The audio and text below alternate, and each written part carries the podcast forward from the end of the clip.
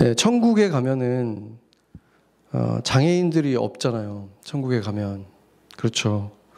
그렇다면 천국에 갔을 때 모든 사람이 다 기쁘고 행복하긴 하겠지만 어떤 사람들이 가장 유난히 행복해 하겠습니까? 아마 한 번도 뛰지 못했던 사람들이 뛰면서 기뻐할 것이고 한 번도 보지 못했던 사람들이 보면서 얼마나 기뻐하겠습니까? 여러분들이 아마 그 영상으로 아마 본 적이 있을 텐데 닉 부이치치라는 분이 있죠. 그는 팔과 다리가 없이 아주 심각한 장애를 가지고 태어났습니다. 그래서 이 아이의 엄마가 아이를 받아들이고 품에 안기, 안기 안는 데까지 4개월이 걸렸다고 합니다. 차마 보지를 못해서 다행히 아이가 천성이 굉장히 밝고 명랑했지만 학교에 이제 다니기 시작하면서부터 본인이 얼마나 다른 아이들과 다른지를 느끼면서 왕따도 당하고 그래서 8살의 나이에 이미 몇 차례 자살 기도를 하기도 했었습니다.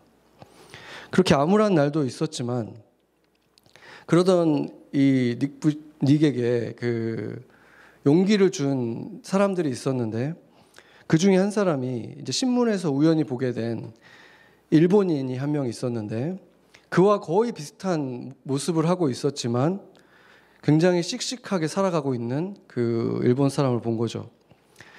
그 사람은 이제 10년 정도 나이 차이가 10년이 나더라고요. 그러니까 10년 정도 전에 닉과 거의 비슷한 모습으로 태어났는데 이름이 오토타케 히로타다입니다. 그러니까 그는 극도의 장애를 가지고 태어났지만 삶을 포기하지 않았고 사회 운동도 하고 장애인 인권 운동도 하면서 네, 활발하게 아니 네, 없어요. 네. 그 상상하기 어려운 삶을 살아간 거잖아요. 팔과 다리가 없는 삶을 생각하면 그런데도 그분도 그 일본인도 미소를 지어 보이는 그 책 표지가 되게 유명하죠. 그래서 정말 많은 사람들에게 그 희망을 보여주는 그런 사람이 된 거죠. 그에게는 그 4개월이나 엄마 수 없었던 닉과는 달리 굉장히 훌륭한 엄마가 있었어요. 처음에 아, 그 이제 그 일본인 분이 태어났을 때 병원에서 차마 아이를 엄마한테 바로 보여줄 수가 없었대요. 그래서 아이가 황달이 있다. 그래서 좀 기다려야 된다 하면서 시간을 이렇게 끌었는데 결국 이제 엄마가 그 아이를 받고 전혀 놀란 기색이 없이 오히려 아이가 너무 예쁘다고 너무 귀엽다면서 바로 이렇게 받아준 거죠. 그래서 이 엄마가 이 아들을 굉장히 사랑해주고 정말 지지를 해주면서 뭐든지 할 수 있게 도와주면서 스포츠도 정말 여러 가지 스포츠도 하고 방송국 리포터도 하고 뭐 학교의 선생님도 되고 한계가 없는 그런 활동들을 했는데 그러면서 이제 닉, 닉에게 닉과 같은 사람에게 어떤 소망을 주기도 한 거죠. 그러니까 이 사람들을 보면은 세상을 온전하게 살 가능성이 전혀 없는 존재인데도 그 엄청난 장애를 극복했을 뿐만이 아니라 오히려 정상인 사람들보다 더 많은 영향력을 끼치면서 어, 살아갔던 사람들이고 또 두 분 다 결국에는 그 정상인 아내를 맞아서 아이들도 낳고 또 이런 것들까지도 굉장히 비슷한 두 사람이었어요. 그런데 이 두 사람의 현재는 완전 달라집니다. 지금 그 제가 말했던 오체 불만족의 그 오토다케를 검색을 한번 해보면 바로 뜨는 기사들이 불륜 기사들이에요. 심지어 다섯 명의 여인들과 아내를 두고 다섯 명의 여인들과 그동안 계속 불륜을 해왔던 것이 예, 드러났고 그것을 본인도 결국 인정을 합니다. 반면 닉은 지금 그 아내와 함께 계속해서 복음을 전하는 사람으로 소망을 전하는 사람으로 어느 때보다도 더 안정적인 그 활동을 계속 이어가고 있습니다. 이 두 사람은 공통점이 굉장히 많았던 사람들이에요.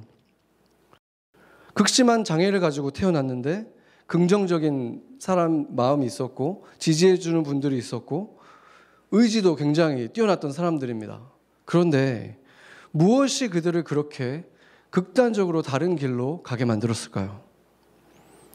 저는 그 가장 큰 차이가 천국일 수밖에 없다고 믿습니다. 닉은 많은 인터뷰에서 꼭 기독교 방송의 인터뷰뿐만이 아니라 그냥 그 세상의 TV 힐링 캠프 이런 데서도 나와서도 천국을 계속 언급을 하는 거예요. 자기가 그때 당시에 아직 그 예전의 인터뷰를 보면은 팔 다리가 자라나는 것이 언젠가 자고 일어났는데 있을 수도 있지 않을까 하는 기도도 많이 해봤다고 해요. 그리고 물론 자기가 결혼식에서 아내 그 신부가 될 사람의 손도 잡아줄 수 없지만 그럼에도 자기를 맞아줄 아내가 있을 수 있지 않을까 하는 그런 기도도 한다고 얘기를 합니다. 그렇지만 만약에 그 일들이 일어나지 않아도 괜찮다고 얘기를 해요. 왜냐하면 자기가 천국에 가면 누구보다도 정말 기쁜 마음으로 새로 생겨난 그 두 팔을 활짝 펴고 새로 생겨난 그 다리를 가지고 주님께 힘차게 달려갈 것이기 때문에 그가 그 말을 할 때 그 기쁨에 찬 그 목소리는 세상에 어떤 사람이 그만한 소망을 가지고 얘기할 수 있을까 그런 마음이 들었어요. 우리도 천국 가면 갖고 싶은 거 많고 천국 가면 우리도 지금의 모습과 다른 그 얼마나 더 멋진 모습일까 이런 상상이 되긴 하지만 우리가 생각하는 그 차이와 닉과 같은 사람이 생각할 수 있는 그 차이의 크기가 너무 크잖아요. 그렇기 때문에 그 사람이 가지고 있는 천국의 소망의 크기는 우리하고 비교가 안 되는 거죠. 그렇게 그는 누구보다도 천국을 사모했기 때문에 그 소망을 가지고 있었기 때문에 그가 가지고 있는 그 불편한 것들, 그 불만족들을 이겨 나갔다는 것입니다. 닉의 메시지를 보면은 굉장히 심플해요. 나를 보라는 거예요. 나는 이렇게 팔도 없고 다리도 없는데 미소 짓고 있는 내 모습을 보라는 거죠. 내가 행복할 수 있다면 당신도 행복할 수 있습니다. 그리고 나와 당신을 창조한 하나님은 실수가 없으십니다. 이 사람이 그 말을 하면 사람들이 다 치유를 받는 거예요. 정말 많은 10대들이 어, 자신의 자신의 몸에 대해서 자신 자체에 대해서 어, 불만족스러워하고 정말 어, 삶의 가치를 못 느끼던 많은 사람들이 이, 이 사람을 만나고 치유를 경험하는 거예요. 이 사람은 이제는 도움을 받는 것보다 도움을 주는 게 훨씬 많은 사람이 되어 있는 것입니다. 인간에게 있어서 세상의 삶이 전부라고 생각을 하면 그래서 결국은 최대한 이곳에서 내가 할 수 있는 걸 다 경험해 봐야 되고 다 누려 봐야 되는 것이 인생의 목적이 되고 만다면 인생은 어떤 식으로든 타락할 수밖에 없는 것입니다. 여기 짧은 인생에서 다 누려봐야 한다면 희망이라는 것은 금방 욕망이 되어버리기 때문입니다. 그러나 천국이 실제하기 때문에 장애는 더 이상 비극이 아닌 것이죠. 장애는 불편이 되고 그 불편은 하나님의 영광을 드러내는 선물이 이렇게 될 수 있습니다. 그리고 그 사실이 세상에 드러날 때, 그 소망을 가진 사람이 나에게 소망이 있다 한마디를 할 때, 그는 누구보다도 빛나는 사람이 되는 것입니다. 그 사람들이 가진 소망의 크기를 누구하고 비교할 수가 있겠습니까? 그러기 때문에 그들이 그 소망은 자신을 넘어서서 많은 사람들을 비추는 빛이 되고 많은 사람들의 목을 축이는 물줄기가 되는 것입니다. 저희 니게 아내는 어떤 삶을 살아갈까 궁금하잖아요. 그래서 제가 인터뷰를 한번 찾아봤는데 정말 믿기지 않는 말을 하더라고요. 뭐라 그러냐면 닉을 처음 만났을 때부터 지금까지 솔직히 그가 장애인으로 여겨지지 않습니다. 이렇게 얘기를 해요. 팔과 다리가 없는데 자기는 장애인으로 안 보인대요. 물론 그에게 힘든 날을 겪는 것을 볼 때가 있지만 자기가 아는 어떤 사람보다도 대단하고 존경스러운 사람이라고 얘기를 하더라고요. 하나님은 왜 이 사람을 이렇게 태어나게 만드셨을까?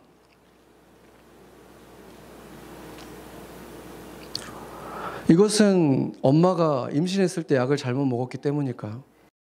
아니면 유전적인 그 병 때문일까? 뭔가 구체적인 그런 이유는 있겠지만 네게 동생들은 다 정상으로 태어났고 자- 약을 잘못 먹은 아이들이 다 그렇게 또 태어나는 것도 아니잖아요. 그렇다면 이것은 누구의 잘못이라고 얘기를 해야 될까요? 우리는 이렇게 자연히 누군가의 잘못이라고 생각하게 된다는 거예요. 대부분의 사람들은 그렇게 생각해요. 그 신을 믿는 사람들은 그런 구체적인 어떤 약, 약이나 유전이 아니더라도 분명히 누군가의 죄 때문이겠지라고 또 쉽게 단정 짓게 됩니다.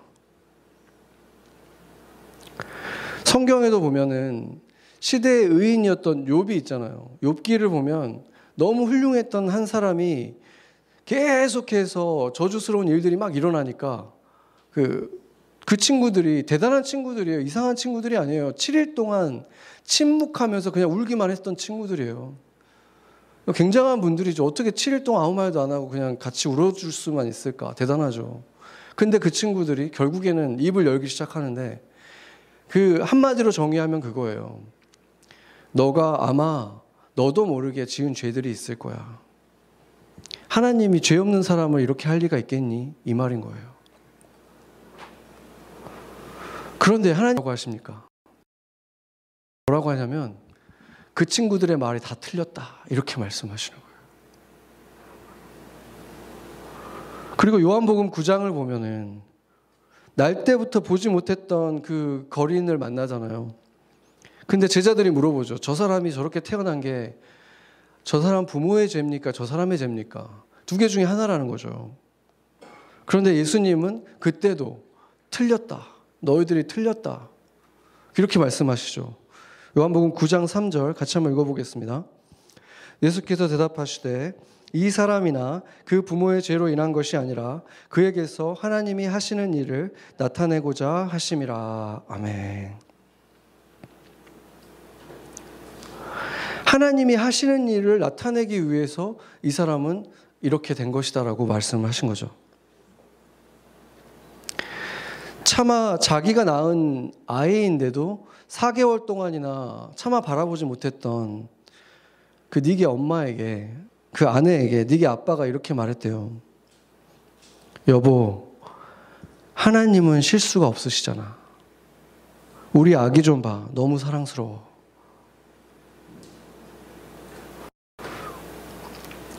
이 훌륭한 아버지죠. 근데 이 훌륭한 아버지가 지금 이 닉의 모습을 상상할 수 있었을까요? 아무리 그렇게 신앙이 좋고 어, 훌륭한 분이었지만 제가 보기에는 닉이 81년생인데 81년생의 어떤 사람보다도 정상적인 몸을 가진 어떤 사람보다도 그들이 할 수 없는 일을 이 사람은 하고 있지 않습니까? 누구와도 비할 수 없는 엄청난 선한 영향력을 지금 전 세계적으로 끼치고 있잖아요. 왜 그의 메시지가 더 큰 울림과 따뜻한 감동을 주는 것입니까?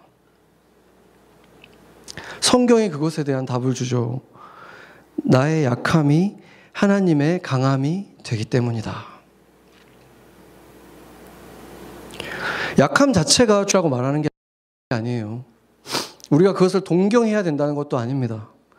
그러나 그 약함으로 인해서 강하신 하나님을 찾는다면, 간절히 그것을 구한다면, 그래서 하나님의 능력이 그에게 임한다면 세상의 어떤 강한 자보다도 강한 자가 된다는 것입니다. 오늘 본문의 이 중풍병자는 예수님이 소자야, 사실 원문으로 보면 아이야 이렇게 부르거든요. 그러니까 아마도 젊은 사람이었던 것 같아요. 중풍에 걸려서 중풍이라는 거는 그렇게 움직일 수 없는 그런 거니까 말도 못하는 경우도 많고 그냥 꿈쩍도 못하는 상태에 놓여 있는 거예요. 젊은 사람이. 그렇기 때문에 온 가족이 얼마나 이 사람을 고치고 싶었겠습니까? 그 간절함이 보이잖아요. 지붕을 뜯어가지고 내려 보일, 내려 보낼 정도로 간절했던 거죠. 그런데 이번에는 예수님이 좀 특이한 말씀을 하셨어요. 뭐라 그러냐면 이 사람의 죄를 먼저 사해 주시는 거예요. 그런데 죄 사함이라는 것을 죄를 사함 받고 싶다고 이 사람이 온 게 아니었잖아요. 그렇죠. 지금 이 사람에게 몰려든 그 수많은 사람들 지붕까지 뜯어낸 이유는 죄 사함 받기 위한 게 아니었어요. 이 사람들은 병 고침을 받고 싶었죠. 거기에 모여든 모든 사람들이 사실은 예수님의 말을 듣고 싶어서 온 게 아니라 그들이 갖고 있는 어떤 문제가 해결됐으면 좋겠어서 대부분은 어떤 아픈 데가 있었겠죠. 이 병이 낫는 것 때문에 온 거예요. 그렇다면 병이 낫는 것과 죄가 사함 받는 것은 어떤 연관이 있을까요? 우리가 여기서 분명히 보여주는 것, 우리가 봐야 되는 게 뭐냐면 예수님이 먼저 죄를 사해 주셨잖아요. 그런데 이 사람은 여전히 누워 있어요. 그렇죠. 그러니까 죄를 사함 받는 것이 바로 병 나음으로 이어지지는 않는다는 것을 분명히 보여준다는 것입니다. 그리고 신약 성경에 보면은 예수님이 그 제자들은 어떻게 살아야 된다는 것을 보여주기 위해서 가장 많이 보여준 예가 누구였습니까? 사도 바울이잖아요. 사도 바울이에요. 신약 성경을 가장 많이 썼고 그의 행적들이 그대로 다 그냥 기록돼 있잖아요. 그 말은 예수님의 제자들은 이렇게 살아야 된다. 예수님이 본으로 보여준 사람이라는 거예요. 이 사람이 얼마나 많은 이적들을 일으켰습니까? 병자들을 고치고 심지어 이 사람의 손수건만 얹어도 병이 막 낫고 이랬어요. 그런데 정작 이 사람의 병은 치유가 안 됐습니다. 이 사람의 병이 뭐였는지는 학자들마다 이견은 있지만 가장 많이 대부분 다 생각하는 것이 간질이었어요. 그리고 안구에도 질환이 있었다고 합니다. 그러니까 삶이 굉장히 불편했던 삶인 거예요. 그러니까 갑자기 생각을 해보세요. 사역자인데 갑자기 들어 누워가지고 이 간질이 오면 누가 그 사람 말을 듣고 싶어지겠습니까? 아, 저 사람이 진짜 사역자 맞아? 성령 있는 사람 맞아? 이런 생각 들지 않겠습니까? 그러니까 이 사람은 그 아픔 자체가 병 자체로 고통스러운 것도 있지만 부끄러운 거예요. 자신이 가지고 있는 이 병이 나의 이 문제가 해결되지 않고 있는 것이 하나님의 사람이라는 하나님의 사역자라는 것에 너무나 엄청난 오명으로 느껴질 수밖에 없는 거잖아요. 이게 있음으로 인해서 누가 저런 사람 말을 듣고 싶을까? 저런 사람을 따르고 싶을까? 그렇잖아요. 그러니까 이 사람이 작심하고 세 번을 구했다는 게 그날 그날 세 번 물어봤다는 게 아니에요. 주님께 구했다는 게 아니에요. 한 번 정말 작심하고 금식하고 구했었고 안 되고 시간이 지났고 또 한 번 또 그렇게 구했고 세 번이나 그렇게 간절하게 구했다는 거예요. 그런데 세 번째 구했을 때 결국 주님께서 얘기를 해주셨다는 거죠. 고린도후서 12장 9절을 보겠습니다. 같이 한번 읽어보죠. 나에게 이르시기를 내 은혜가 내게 족하도다. 이는 내 능력이 약한 데서 온전하여 짐이라 하신지라. 그러므로 도리어 크게 기뻐함으로 나의 여러 약한 것들에 대하여 자랑하리니 이는 그리스도의 능력이 내게 머물게 하려 함이라. 아멘. 한마디로 주님이 바울에게 지금 이렇게 말씀하시는 거예요.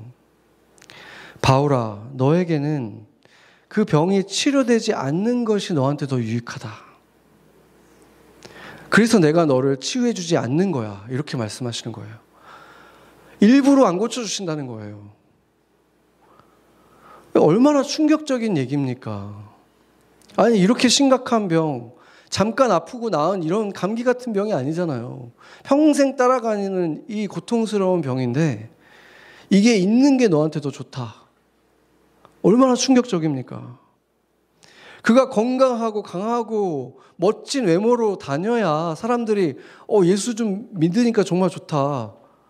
그래야지 예수 믿고 싶은 마음이 더 생길 텐데 주님은 그게 아니라는 거예요. 너의 그 약한 모습이 더 좋다.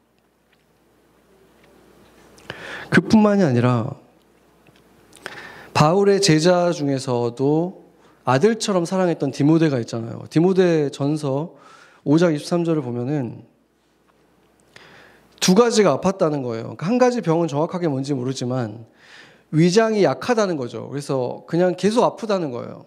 위장이 계속 약한 상태로 있는 것이고 또 한 번씩 계속 찾아오는 어떤 병이 또 있다는 거죠. 그런데 하나님이 치유해 주실 거야 이렇게 말씀하는 게 아니라 이제 포도주를 좀 써라. 이 무슨 말입니까?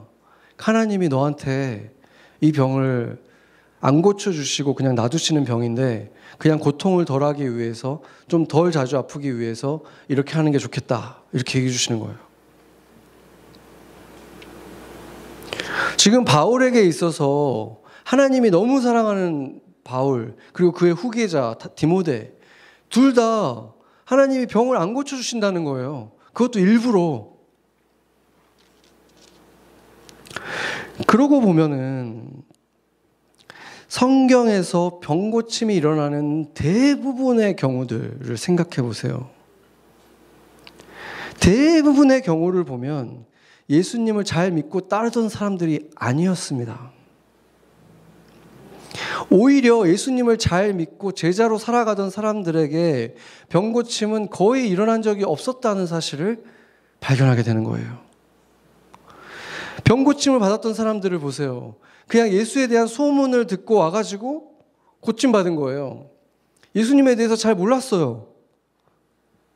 예를 들어서 아까 우리가 봤던 그 요한복음 9장에 그 날 때부터 맹인이었다가 병고 그 나음을 입은 이 사람도 예수님 예수님이 이제 고쳐준 다음에 사람들이 계속 찾아오잖아요. 누가 고쳐줬냐? 그 사람은 어떤 사람이냐? 몇 번을 물어보거든요. 그러니까 그 사람이 그래요.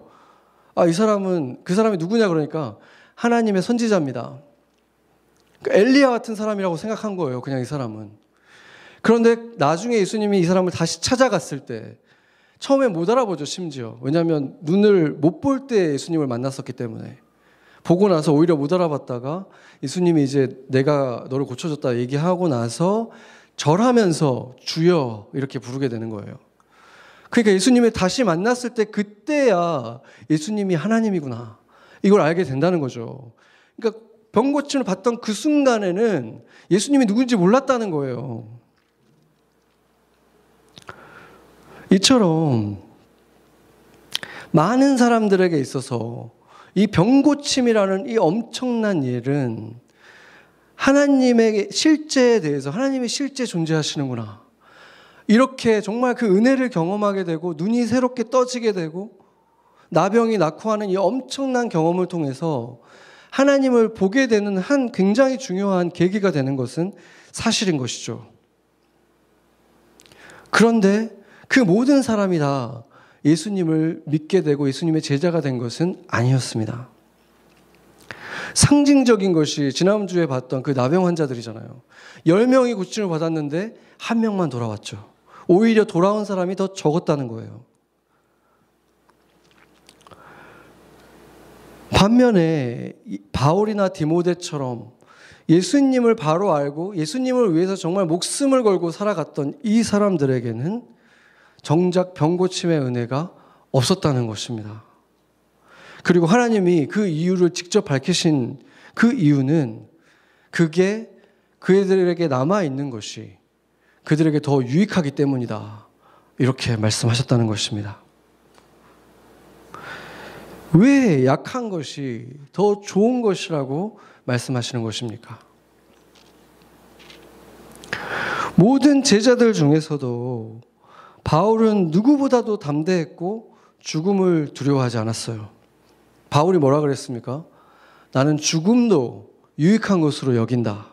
그리고 바울의 고백들을 보면은 우리가 막 찔리잖아요. 어떻게 저런 고백까지 할 수 있을까? 이 사람은 내가 정말 십자가라도 매달려서 빨리 주님 보러 가고 싶다. 이런 사람이었어요, 바울은. 그런데 바울이 다른 사도들하고의 다른 특징이 있잖아요. 바울은 다른 사도들처럼 가정을 꾸린 것도 아니었고, 자식도 없었고, 또 육체의 질병이 계속해서 자신을 괴롭혔던 가장 약한 사람이었다는 거예요. 그리고 모든 사도들 가운데에서도 의심을 받고 사도라는 것을 인정을 받지 못했죠. 왜냐하면 예수님이 살아 계셨을 때 따라가 다녔던 그 열두 제자 중에 포함도 되지 않았거든요. 그러니까 그 모든 기준들로 봤을 때 바울이 가장 뭔가 퀄러파이가 안 되는 사람처럼 느껴지는 사람인 거예요. 그런데 바로 그 약함이 하나님의 나라를 가장 그리워하는 사람이 되게 한 거예요. 하나님의 나라가 빨리 임했으면 좋겠다. 주님의 나라에 빨리 가고 싶다. 이게 가장 그 뜨거운 열정으로 있었던 사람이 바울이 되게 한 것이 바로 그 약함들이었다는 것입니다.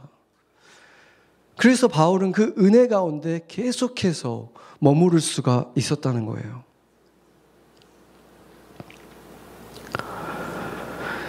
예수님은 중풍병자를 치유하시면서 내가 이렇게 엄청난 치유의 권능이 있는 것을 보여주시 보여주겠다. 이렇게 말씀하지 않았어요.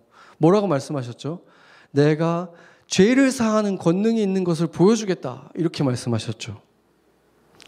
그런데 정작 보여주신 것은 병이 낫는 것이었어요.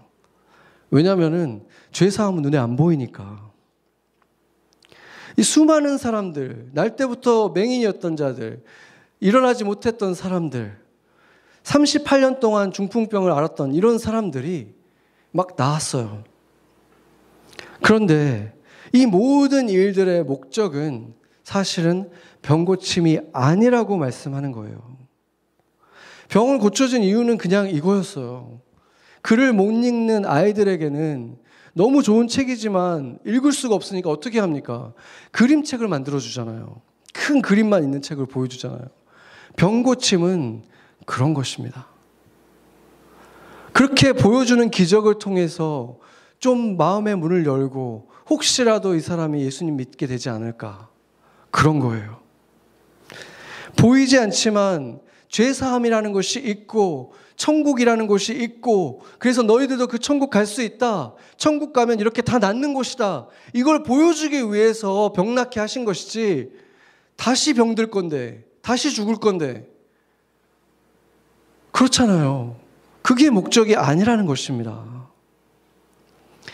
병이 낫는 이 경험을 통해서 천국의 사모함이 좀 생길까봐 사모함 가지라고 더 중요한 병, 병 고침보다 비교가 되지 않게 중요한 죄사함을 받고 천국 가는 것에 대한 소망을 갖게 하기 위해서 주님이 병을 고쳐주신 것입니다. 영영 아픔 없는 곳을 사모하라.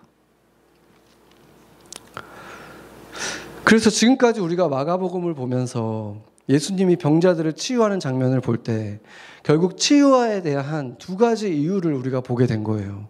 첫째 이유는 너무 단순해요. 예수님이 가시는 길에 계속해서 보이는 이 사람들을 주님이 그냥 지나치지는 못하시는 거예요. 그러니까 다 고쳐주시면서 다니셨죠.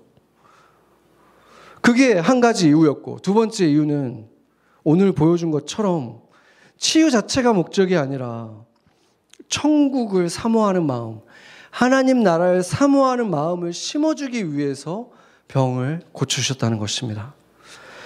그래서 병은 고쳐졌지만 하나님 나라를 사모하는 마음이 생기지 않았으면 사실은 별로 그렇게 의미가 없는 것입니다.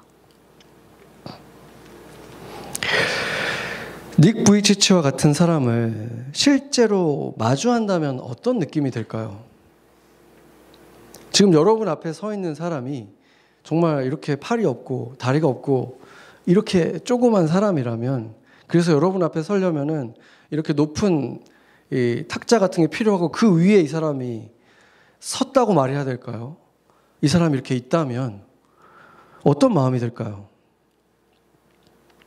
애써 아무렇지도 않고 정상회를 보는 것처럼 바라봐 주는 것이 내 마음은 그런 건 아니지만 그냥 그런 척 하는 게 옳은 태도일까요? 세상 사람들은 그렇게 하라고 하잖아요. 그냥 정상인 것처럼 대하는 게 최, 제 가장 좋은 거야. 제가 만약에 그분 앞에, 그분이 지금 제 옆에 이렇게 있다면 뭔가 미안한 마음이 막 들 것 같아요. 뭔가 미안한 마음. 어쩔 수 없는 그 미안한 마음이 들 것 같아요. 왠지 모르게 세상의 죄를 다 뒤집어 쓰고 그 고통을 당한 예수님의 모습이 오버랩 될 것 같아요. 그 사람을 보면. 왜 그럴까요? 우리가 그 사람보다 덜 죄를 지은 게 아니잖아요. 그쵸? 우리가 다 죄를 졌는데 어떤 사람은 너무 확연하게 눈에 너무 보이고 너무 삶에 실제적으로 겪을 수밖에 없는 그 대가를 치르고 있는 사람을 보니까 미안해지는 거죠. 나는 그만한 대가를 치르고 있지 않는데 이 사람은 나보다 더 죄를 진 것도 아닌 것 같은데 그런 죄를 지니까 미안해지고 뭔가 숙연해지는 거예요.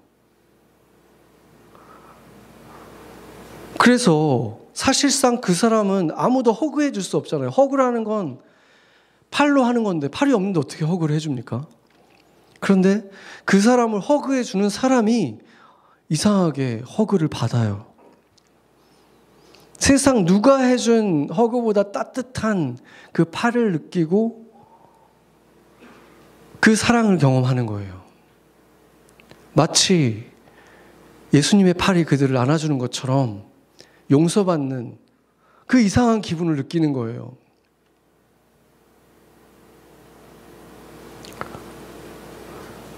제가 얼마 전에 본 또 하나의 다큐멘터리가 있는데 20년, 25년 정도 이제 같이 사는 부부인데 매일 손을 꼭 붙잡고 다니는 부부입니다. 사실 두 사람은 하루에도 수차례 마주 앉아가지고 계속 손가락으로 뭔가 신호를 계속 보내요. 이 남편 조영찬 전도사님인데 시청각 장애인입니다. 시, 시각과 청각 장애인이에요. 눈은 전혀 안 보이고 소리는 아주 미세하게 들리는데 거의 뿌옇게 들려서 알아들을 수가 없, 는 그런 거의 들을 수 없는 어, 정말 중증 장애인이에요. 아내 김순호 씨는 어, 사진을 보면 알겠지만 키가 120cm 그 중, 중증 척추 장애인입니다. 그 두 사람의 이야기가 다큐멘터리로 만들어져서 그 다큐멘터리계 깐느라고 하는 암스테르담 국제 영화제에서 대상을 받았다고 합니다. 아무것도 보이지 않는 걸 한번 상상을 해보세요. 정말 눈을 감고 아무것도 보이지 않아요. 그리고 소리도 미세한 그냥 그냥 삐 거리는 소리만 그냥 들리는 거예요. 그런 기가 막힌 삶을 상상할 수 상상조차 하기 힘들죠, 정말로. 그래서 그는 자기 자신을 달팽이라 그래요. 왜냐하면 달팽이가 눈이 안 보이잖아요.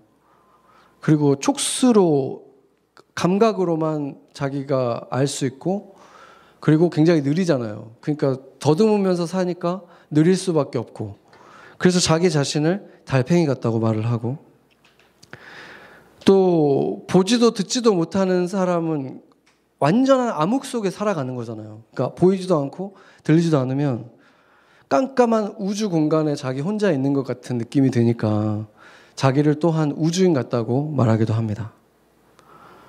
그래서 달팽 그 다큐멘터리 이름이 달팽이의 별이더라고요. 그래서 이 다큐멘터리가 굉장히 까다로운 그런 비평가들에게까지도 우주에서 가장 아름다운 사랑이라는 극찬을 받았습니다. 그런데 정작 주인공인 자기 자신은 이 영화를 본 적이 없죠. 볼 수가 없죠. 볼 수도 없고 들을 수도 없으니까. 그리고 그뿐 아니라 뭐 영화라는 것 자체를 한 번도 본 적이 없죠. 이 다큐멘터리 속에서 아내가 이제 둘의 삶에 대해서 얘기를 하다가 문득 깨달은 듯이 이렇게 말을 합니다. 우리는 같은 날, 같은, 같은 날에 네, 같이 세상을 떠나야겠네. 이렇게 그 손가락 여섯 개로 하는 그 점화라는 그 언어로 대화를 하는 거예요. 이렇게 이제 남편한테 말을 하니까 남편이 이렇게 말합니다. 그래, 둘이 함께 기도하는 자세로 꼭 같은 날, 같은 시간에 천국에 가야 해. 이렇게 말을 하죠. 그의 인생의 의미가 무엇일까요? 하나님을 믿는다고 말하고 심지어 신학교를 박사 과정까지 해서 최초로 시청각 장애인 최초로 어, 신학 박사를 받은 분이고 히브리어를 막 하더라고요. 히브리어를 공부하는 모습을 보면서 어, 정말 기가 막혔어요. 아니 자기를 창조한 하나님에 대해서 어떤 마음이 들 수 있을까? 보지도 듣지도 못한다면 어떻게 그 하나님에게 감사한다는 말을 할 수 있고 찬양한다는 말을 할 수 있고 그 하나님을 전하는 목회자가 되겠다고 할 수 있을까? 그리고 그 남편이 그 과정을 다 밟는 모든 순간에 함께 할 수밖에 없었던 이 아내는 어떻게 이 엄청난 희생을 하면서도 그렇게 환한 웃음을 미소를 지을 수가 있을까? 이 모든 것이 기적인 거죠. 세상 사람들이 볼 때는. 천국을 믿지 못하면 도저히 이해할 수 없는 것이죠. 그렇잖아요. 제가 그 다큐멘터리를 봤는데 굉장히 사실은 기술적으로 보면은 잘 만들어진 건 아닌 것 같아요.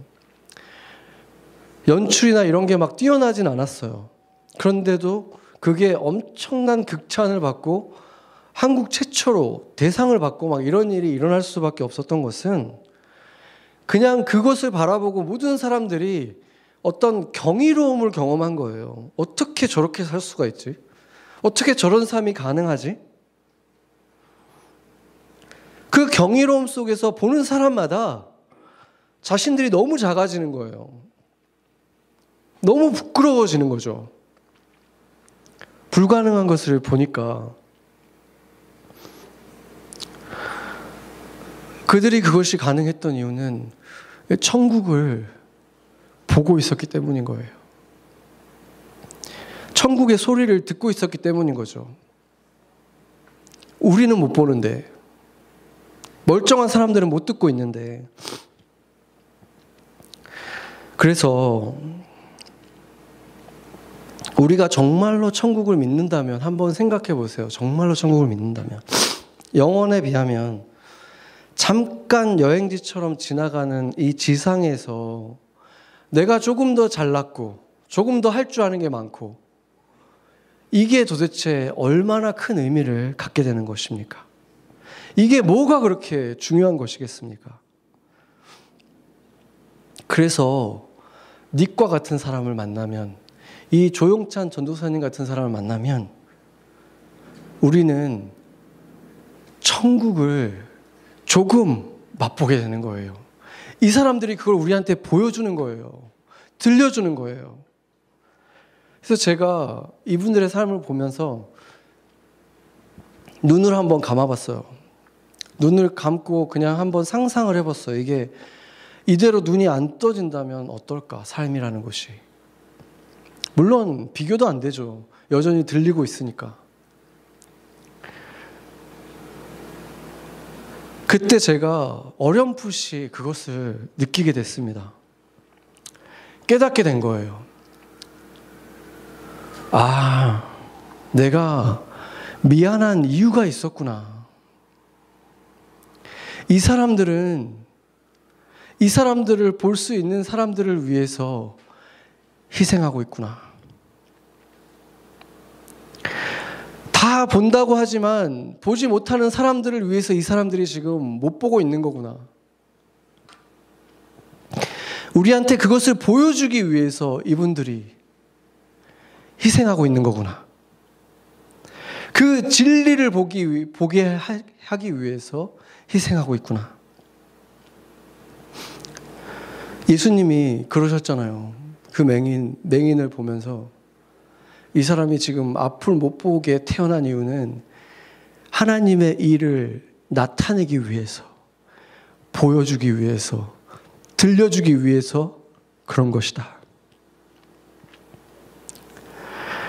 하나님의 일을 나타내기 위해서 이분들이 희생하고 있는 것이구나.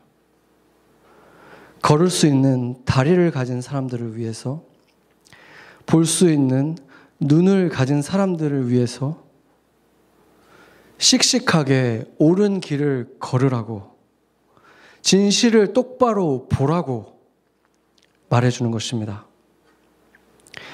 그러고 보면 우리가 인생에서 마주하는 그 지나가는 고통들도 그 의미는 크게 다르지가 않습니다. 내가 지금 고통의 시간을 지나가고 있다면 이제 믿음의 눈을 뜨라는 것입니다. 보지 못하는 것을 이제는 봐야 할 때가 됐다는 것입니다. 듣지 못하던 것들을 이제 들을 수 있는 때가 됐다는 것입니다. 그리고 우리의 형제나 자매가 그 고통의 시간을 지나가고 있다면 그냥 동정심을 가져야 되는 것이 아니라 우리는 도리어 그들에게 미안해하고 고마운 마음을 가져야 하는 것입니다. 그들도 역시 우리에게 무언가를 보여주고 들려주고 있는 것이기 때문입니다. 그들도 우리에게 하나님의 일을, 그 은혜를 최소한 얼마만큼은 우리에게 보여주기 위해서, 우리를 위해서 그 고통의 시간을 견뎌내고 있기 때문인 것입니다. 이제 보이지 않습니까? 그 진실이. 조용찬 전도사님이 쓴 시를 읽고 마치도록 하겠습니다. 가장 값진 것을 보기 위하여 잠시 눈을 감고 있는 거다. 가장 참된 것을 듣기 위하여 잠시 귀를 닫고 있는 거다. 가장 진실한 말을 하기 위하여 잠시 침묵 속에서 기다리고 있는 거다. 같이 기도하겠습니다.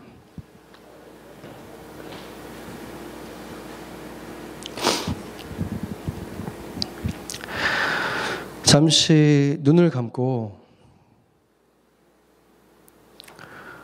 그분들이 고통을 당하는 것이 내게 어떤 의미인지를 생각해 봤으면 좋겠습니다. 세상에 그냥 불운하다라고 생각했던 그들의, 그들의 고통은 우리를 향한 어떤 메시지가 분명히 있습니다.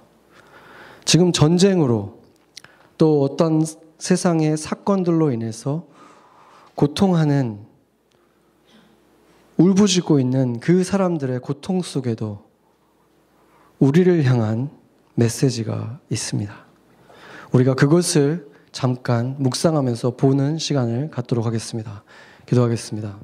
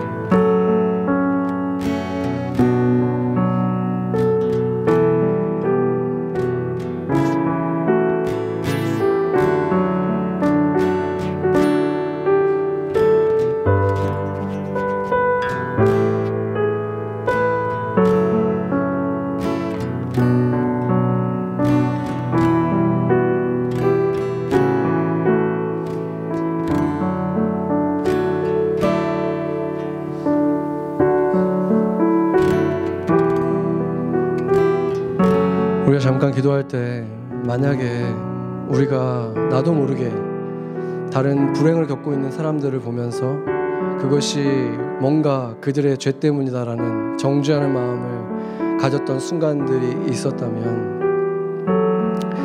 물론 세상에서 우리가 겪는 불행 가운데는 죄 때문에 일어나는 일들도 분명히 있습니다. 그러나 한 가지 확실한 것은 우리는 그것을 그렇게 판단하고 정죄할 자격이 있지는 않다는 것입니다.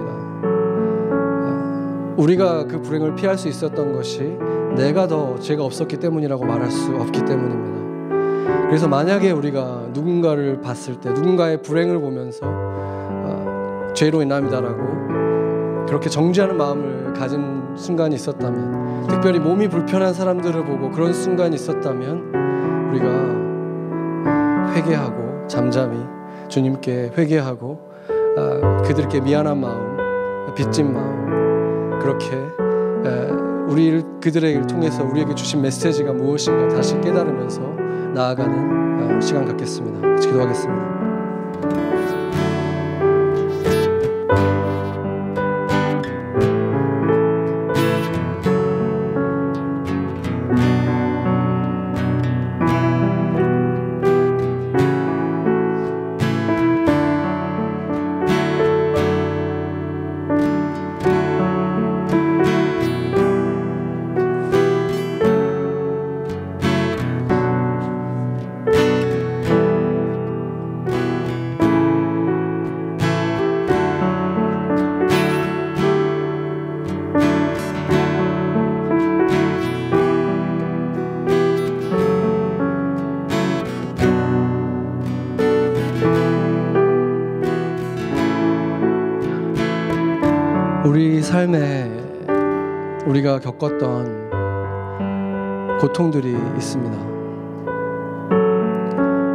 아무런 의미가 없는 것 같고 내가 너무나 불행하고 불운한 사람 같이 느껴졌던 어, 그 일들이 있을 것입니다. 그리고 어쩌면 지금 진행 중인 고통, 오랫동안 기도해 왔지만 해결되지 않은 어떤 남들이 알지 못하는 나의 고통이 있을 수 있습니다. 그것을 주님께 한번 물어봤으면 좋겠습니다. 지금 이 시간 주님께 귀를 기울이며 그것은 나에게 어떤 의미입니까? 내가 주를 사랑하지 않아서입니까? 아니면 내가 주를 사랑하기에 주님이 사랑하는 바울에게 허락한 것처럼 은혜가 머물게 하시기 위한 하나님의 선물이었습니까? 우리가 그것을 물으며 주님의 음성 듣는 시간 갖도록 하겠습니다. 기도하겠습니다.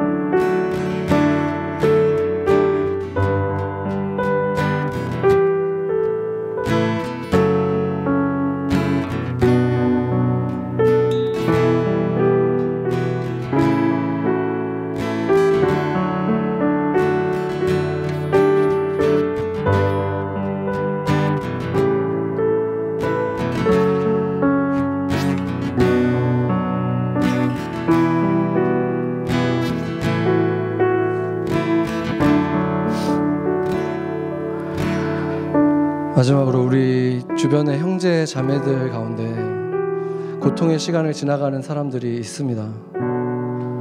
그 고통은 우리에게 무엇을 보여주고 있습니까? 만약에 그 고통을 우리가 조금이라도 같이 감당하기 위해서 기도했고 눈물로 중보해 왔다면 우리는 분명히 그 과정 속에서 천국을 천국이 무엇인지 어떤 곳인지 조금은 보게 되었을 것입니다. 천국에 대한 소망이 우리 안에서 조금은 더 자라났을 것입니다. 그렇다면 우리는 그들에게 빚을 진 것입니다.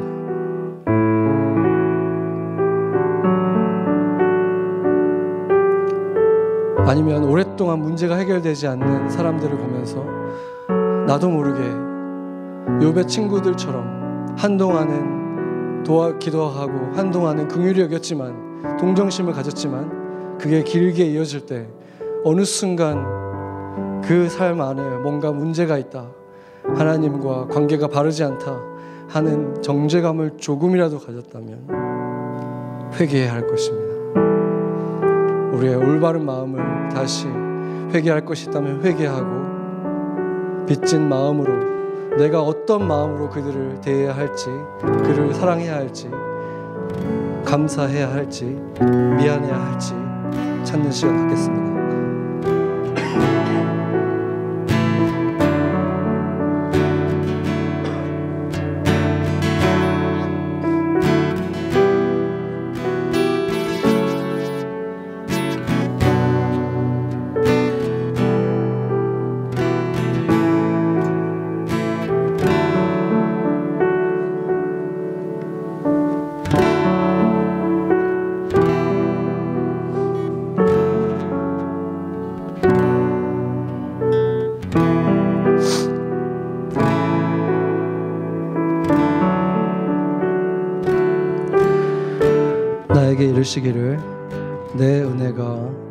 내게 족하도다.